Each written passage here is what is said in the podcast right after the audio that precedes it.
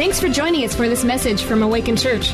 We believe in the power of God's Word and we pray that you're encouraged by this message. Now lean in as we hear from God's Word together. We are continuing week three of our series called Some Assembly Required. And uh, in the series, we've been just talking about relationships and the many different relationships that we have, and that we're all built for relationships. And I would encourage you, if you've missed any of this, to go back and check them out, because uh, in a way, they kind of all do build on each other. But um, the first week, we talked about how we were built for these relationships.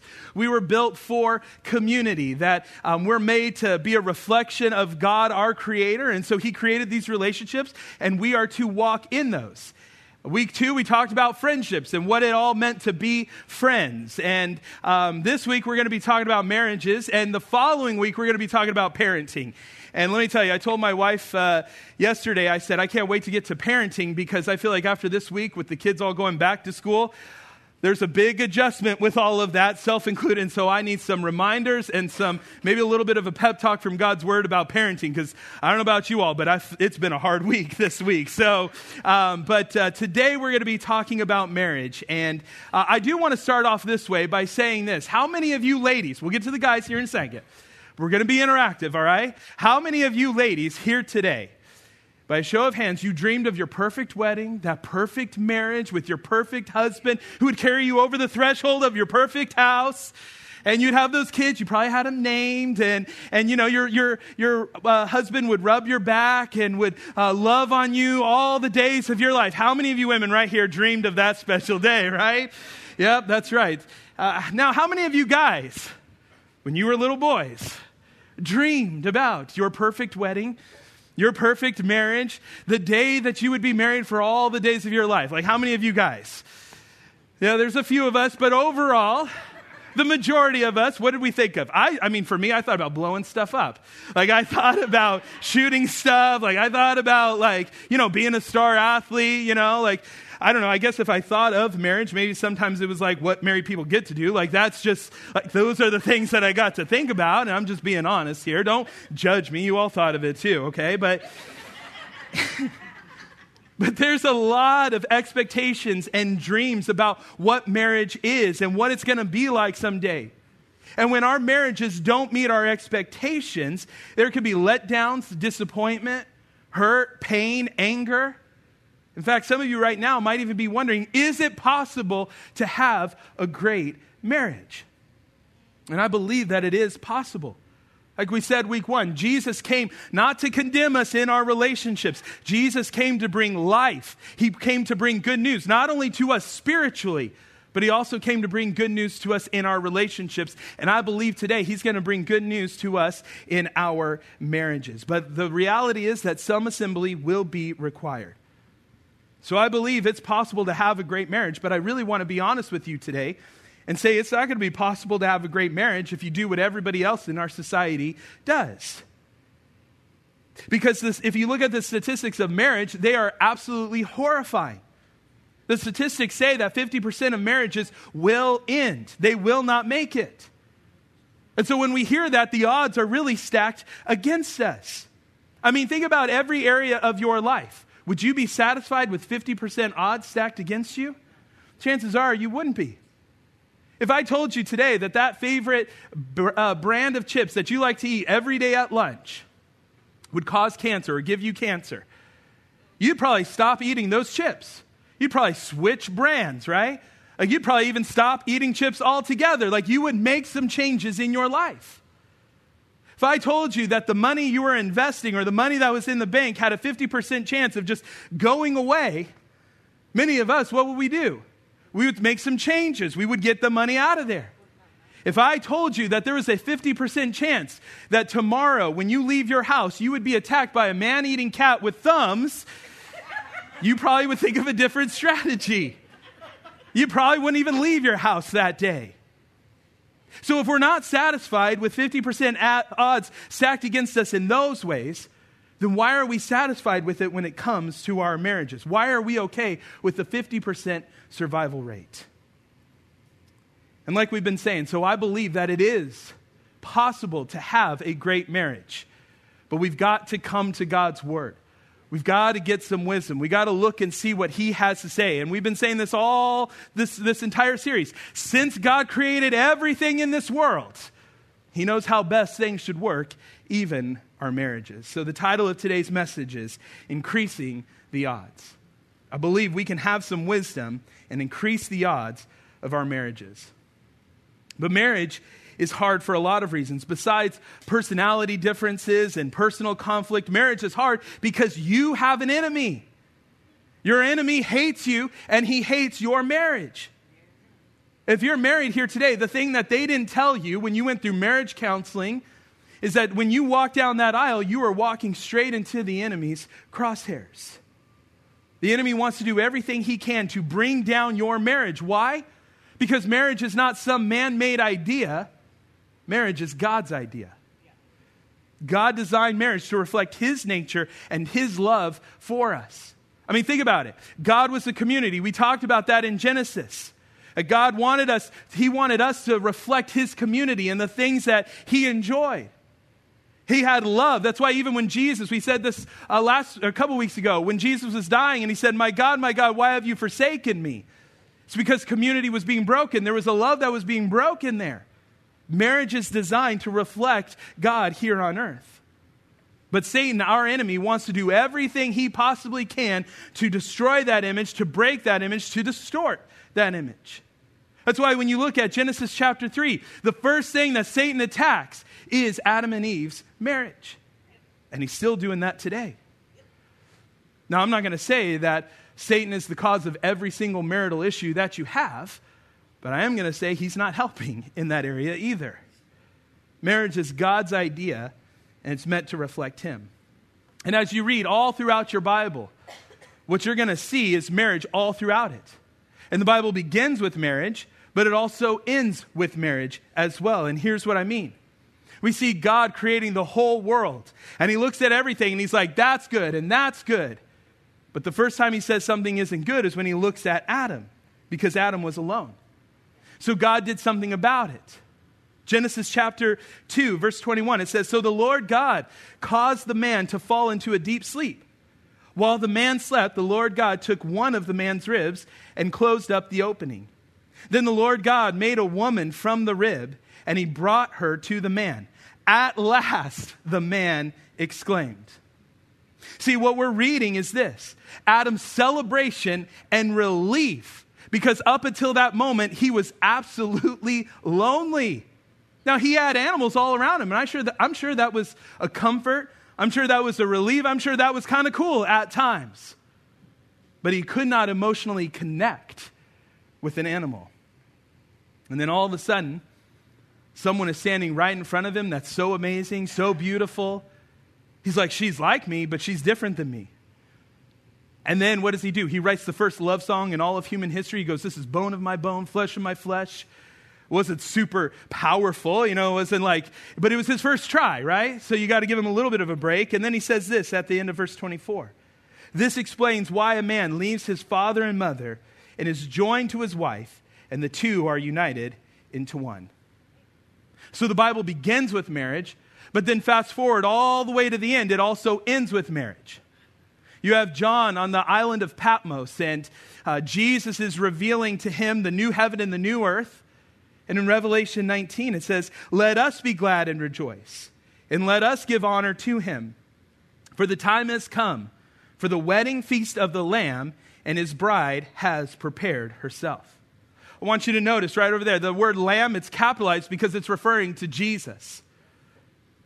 And then as you look at the word uh, bride, that is referring to us, his church. But in the time between the first marriage and the last, we are to prepare ourselves for Jesus' return.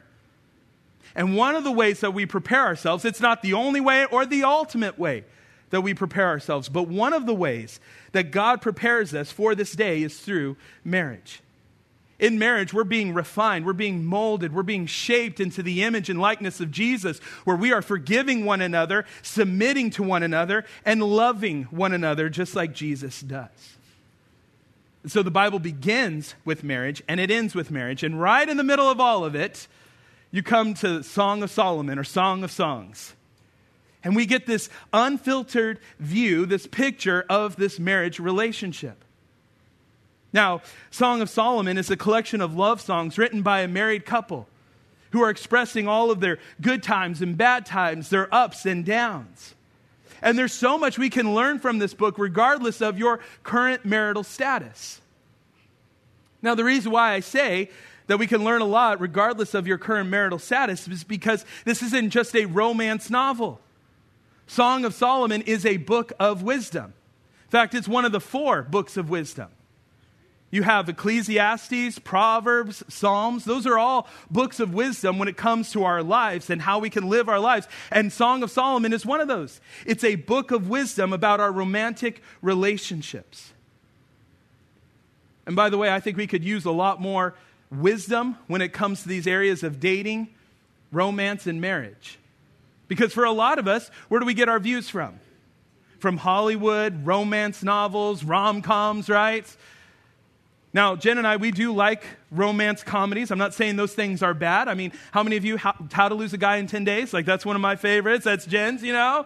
I love that movie. Maybe um, Pearl Harbor. Is that, that's another classic, you know? Like, like I, I like those, see, because I'm dating myself too a little bit with some of those, but those are the best ones. But, um, you know, like we love the notebook. There it is, right there. How many of you right there, you're like, oh, I'm going to start keeping a diary right now, you know? Like,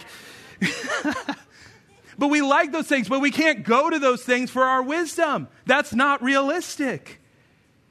We need to get wisdom from God's word. We need to, from time to time, come back and see what God's word has to say about this very important subject.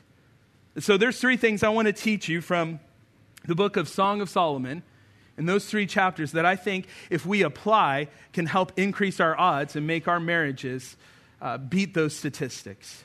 Because here's the thing your marriage may start off great. The reality is, it's not always going to stay there. And that's true for Mr. and Mrs. Solomon. So, the first thing we can learn is this flirting is fun, but it doesn't last. Flirting is fun, but it doesn't last. Look at what it says Song of Solomon, chapter 1, starting in verse 2. Mrs. Solomon says this let him kiss me with the kisses of his mouth. New Living Translation says, Kiss me and kiss me again, a little more poetic. For your love is better than wine. And as you continue to read through there, you're going to read this romantic conversation between the two of them. And, and in a way, it kind of makes you blush a little bit as you kind of read through there. And, and, and it kind of makes you go, wow, this is getting, this is some good talk between the two of them. But I really want to just draw your attention to verses 15 and 16. Because then he comes back and he says, Behold, you are beautiful, my love. Behold, you are beautiful. Your eyes are doves. And she says, Behold, you are beautiful, my beloved. Truly delightful. This is just constant talk going back and forth. And then in chapter 2, he says again, he's like, As lilies among brambles or thistles, so is my love among the young, woman, uh, young women. And then she comes back and she says, As an apple tree among the trees of the forest, so is my beloved among the young men. With great delight I sat in his shadow, and his fruit was sweet to my taste. He brought me to the banqueting house. His banner over me was love. Sustain me with raisins. Refresh me with apples, for I am sick with love. This is just a great time in the Solomon's life. This is the budding relationship, the very beginning of their romance. It's the whispering the sweet nothings, it's the flirting talk, it's the hot and heavy conversation going on between the two of them. And, and if you're married here today, I would recommend you keep this in your marriage. You keep that flirting, hot and heavy talk alive as much as you can. Be intentional about it. In fact, for Jen and I, that's something I think I'm pretty good at, you know? Like I I think I'm pretty good at that hot and heavy talk, keeping it alive a little bit, you know? If just a couple weeks ago we were going to go on a trip, and she was like, I think I got to get the oil changed and I got to get the tires rotated. And I looked at her and I was like, I'd like to rotate your tires.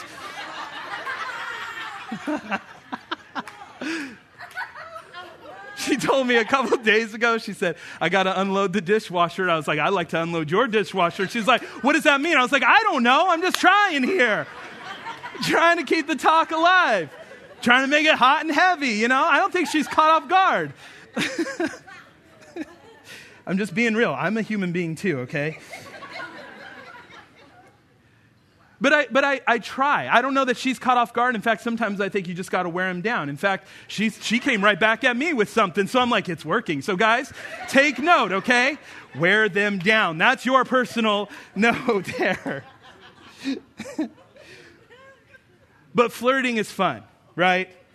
It can be fun. It's a, it's, I recommend that you keep it going. However, it is not realistic.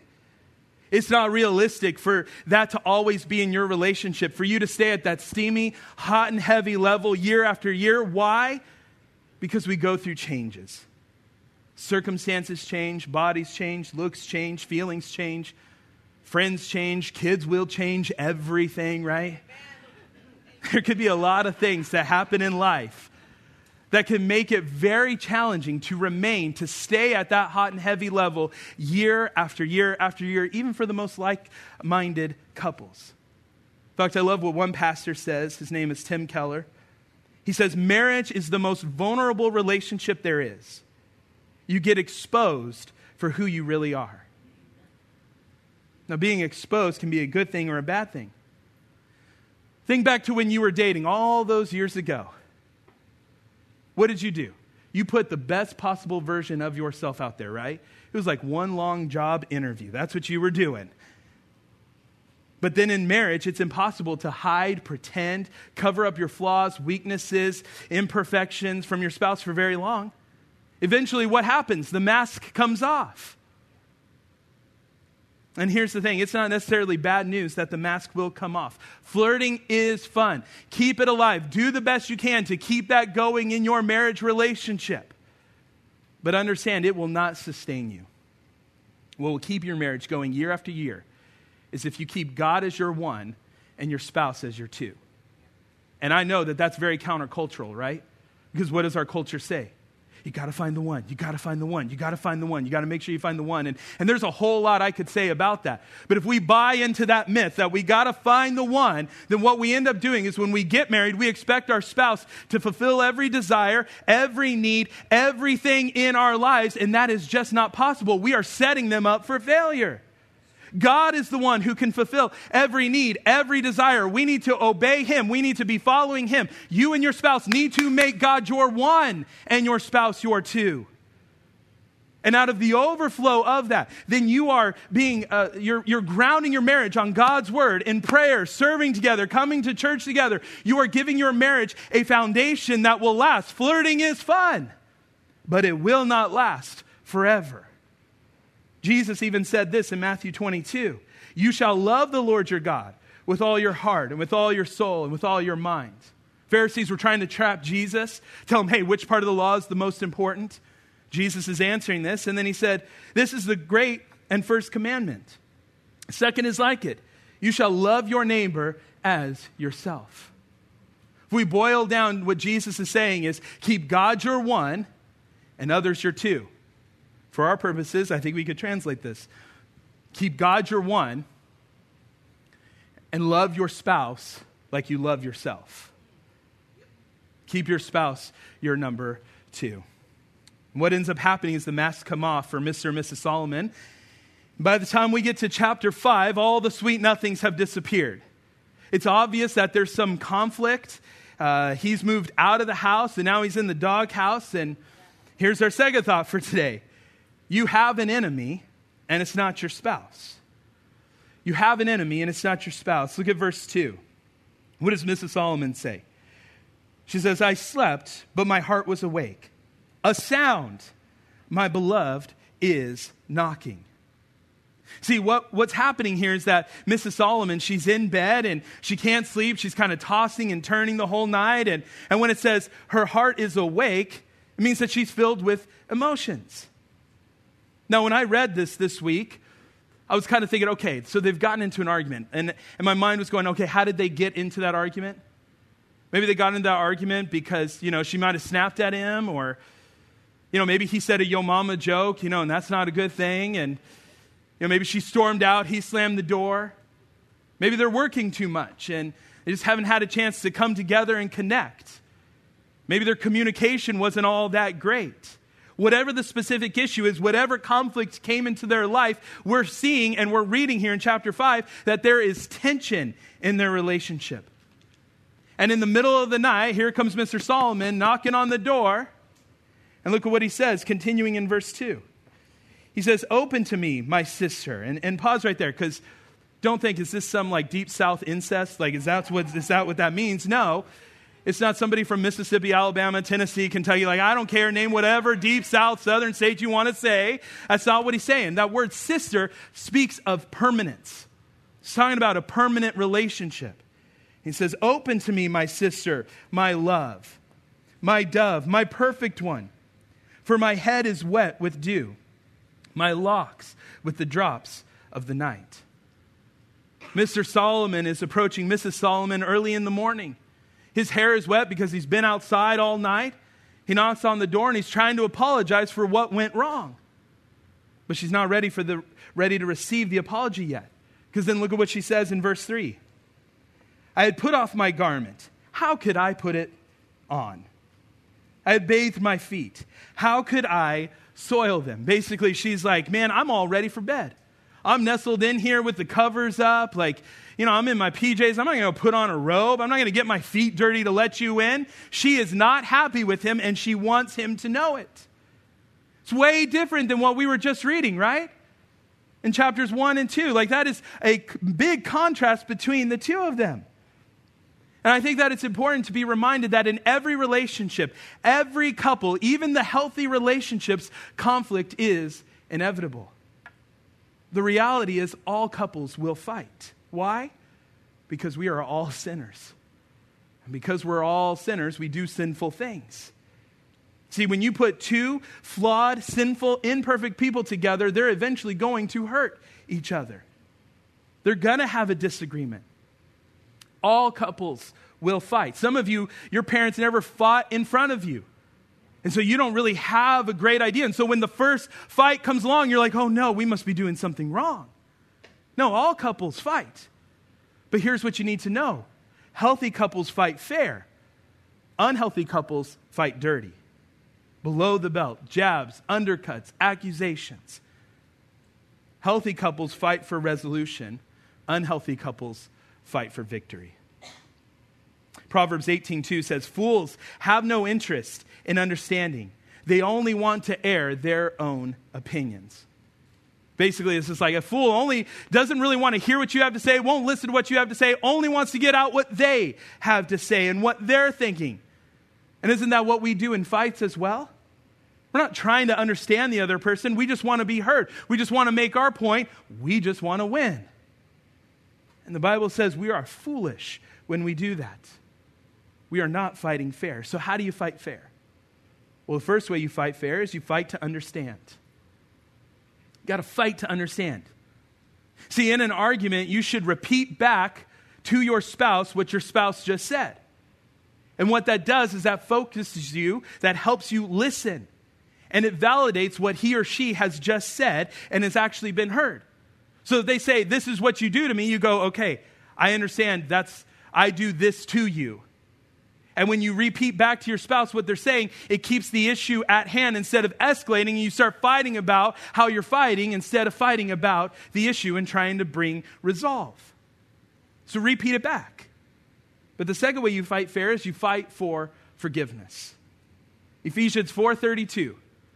Be kind to each other, tender-hearted, forgiving one another, just as God in Christ has forgiven you. This brings unity in our marriage. It gives us strength to fight our real common enemy. But here's the thing I want to make something abundantly clear, absolutely clear right now. What I'm talking about, these principles here, these are to be applied in your normal day to day imperfections, flaws, simple mistakes. I'm not talking about dysfunction or abuse, uh, verbal or physical. I know that some of you, that's your story. In your marriage relationship, you've been abused verbally or physically, and it breaks my heart every single time I hear that. Because that's not the way that God designed marriage. That's not the way that it's supposed to look. It's not the way that it's supposed to function. And if you're here today and that is your story, you're going through that, please come find me. Find one of the other pastors, our leadership team. Maybe you serve on a team or you're in a group. Talk to one of those leaders because we want to walk with you through this. Our goal as leaders here in the church, as pastors, we want to see marriages healthy. We want to see marriages functioning to the best way that they can because they're a reflection of God's glory. They're a reflection of God here on earth. But it takes you being vulnerable and talking and needing help, and don't feel ashamed about it either. Don't feel ashamed if you've got to ask for some help. That's what we're here for. We want to see you in a healthy, functioning marriage. But in our normal day to day imperfections, flaws, simple mistakes, we've got to guard our words. And we've got to live out what Proverbs 12 says. It says, Some people make cutting remarks, but the words of the wise bring healing. We need to bring healing to our marriage relationships. We need to fight fair. You have an enemy, and it's not your spouse. And then we come back to Mr. and Mrs. Solomon, and now she's getting her friends involved which, by the way, is not a good thing to do, but thankfully her friends give her wise counsel. And here's our last idea today friendship needs to be the foundation of your marriage. Friendship needs to be the foundation of your marriage. Look at what it says in verse 10. Mrs. Solomon says, My beloved is radiant and ruddy, distinguished among 10,000. His head is the finest gold, his locks are wavy, black as a raven. His eyes are like doves beside streams of water, bathed in milk, sitting beside a full pool. His cheeks are like beds of spices, mounds of sweet smelling herbs. His lips are like lilies dripping liquid myrrh. His arms are rods of gold set with jewels. His body is polished ivory, bedecked or, or decorated with sapphires. His legs are alabaster columns set on bases of gold. His appearance is like Lebanon, choice as the cedars. His mouth is most sweet, and he is altogether desirable. This is my beloved, and this is my friend, O daughters of Jerusalem. See, what she's realizing here is that they've been in conflict. There's some tension, they're fighting, but they're working their way through it. And she lands on this very simple truth He is my friend. Now, guys, let's just be honest here for a minute. Because for a lot of us, the word friends is like kryptonite to us, right?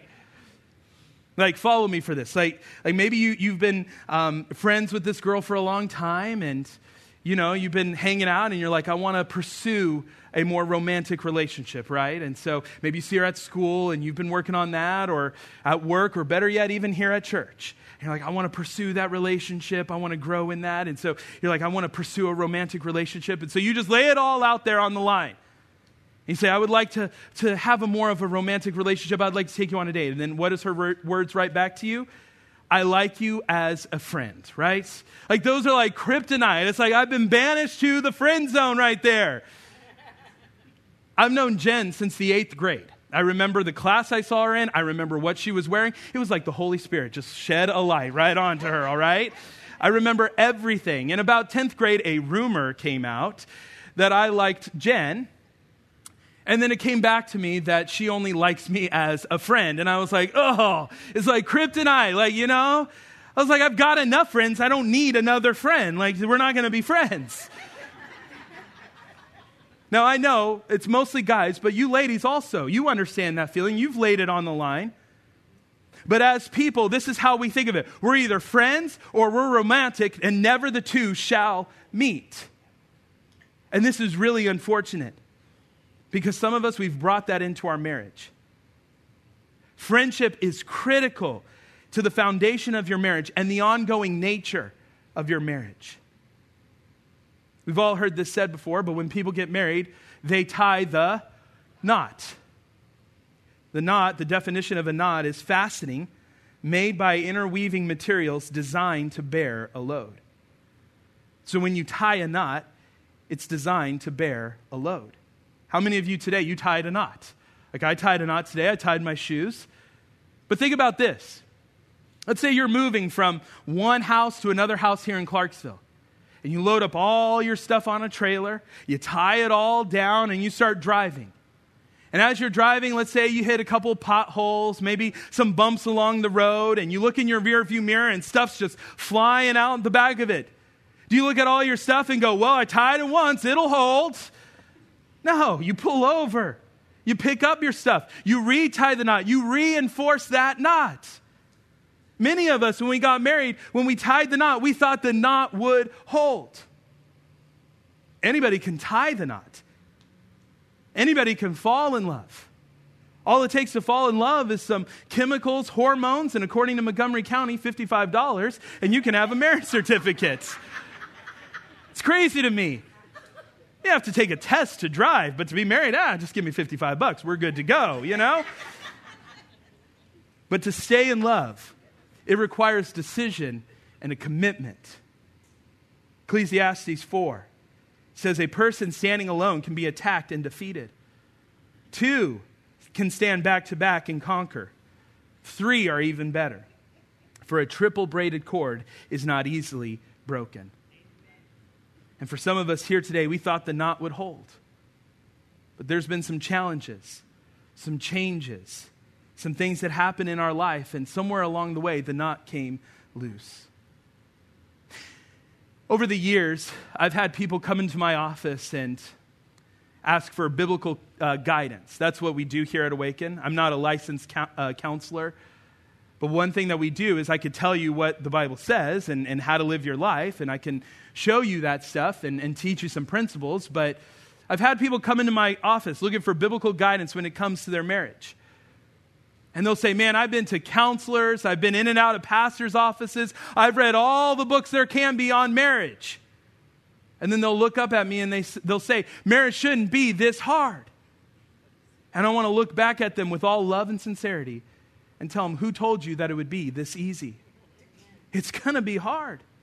Even for the most compatible people, it's going to be hard. Why? Because we're all sinful, flawed, broken, imperfect human beings. So it's going to be a struggle. Anything in life that's worthwhile is going to require some effort. It's going to take a lot of hard work. Tying the knot is one thing, but you got to come back and retie that knot over and over and over again. See, one of the ways that you can retie the knot in your marriage is during a non conflict season. So when things are, the waters are calm, you guys aren't fighting, everything is good, in a non conflict time, give your marriage a marital checkup.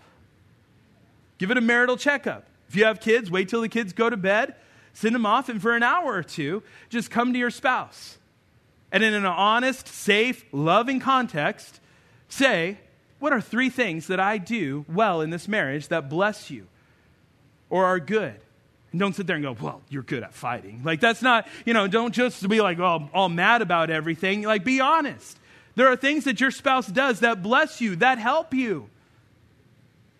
Talk about those three things. And then while you do that, there's positive momentum going. And in that safe, loving context, bring up this question What's one thing I could do better in this marriage relationship?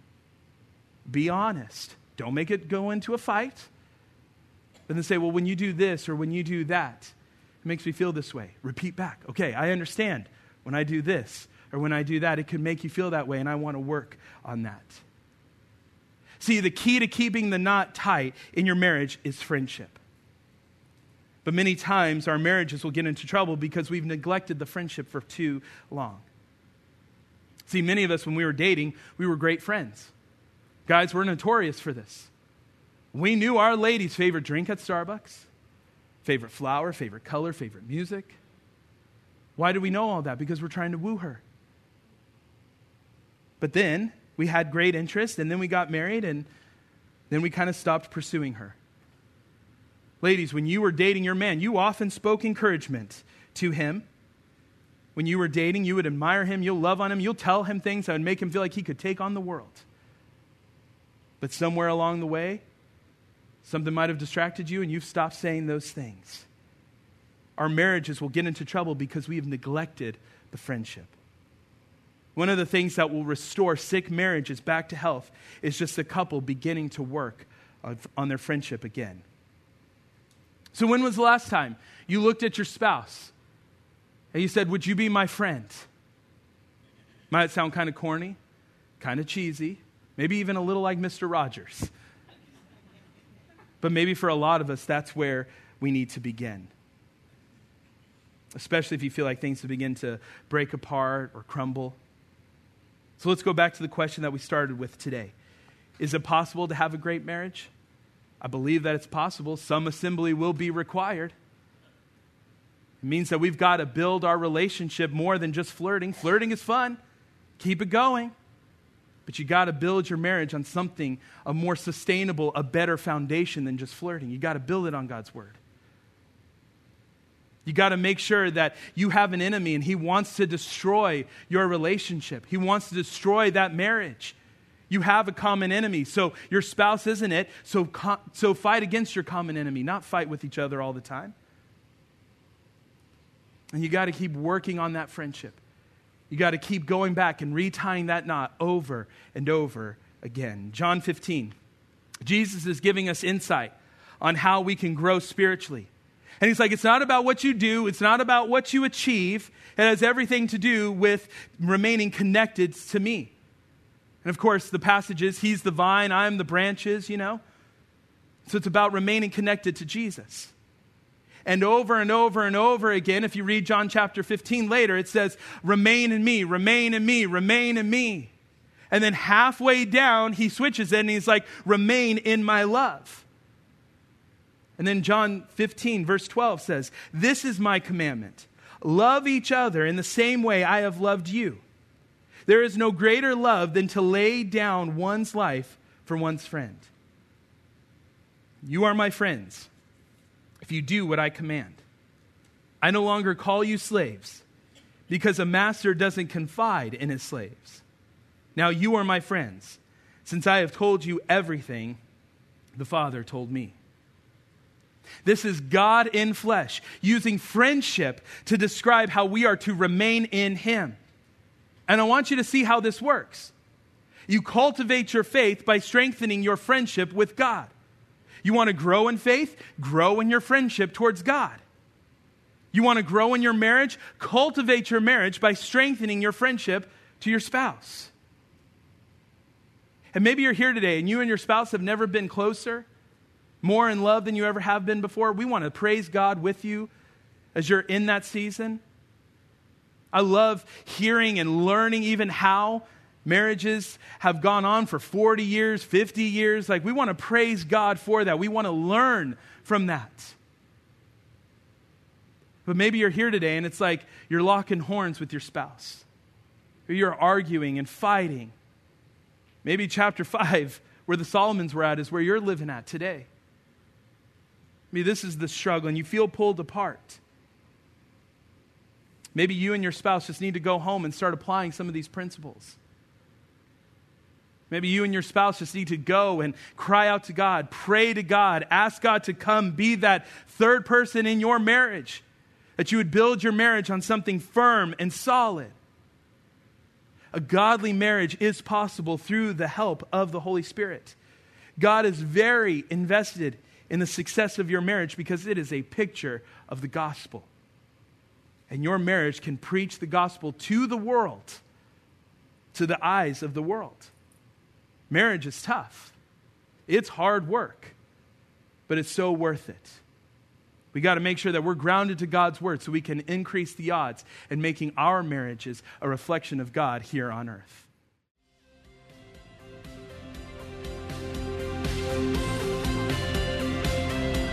Thanks for joining us for this message from Awaken Church. We'd love to hear how this message or the ministry of Awaken has impacted your life. Let us know at awaken.church forward slash my story.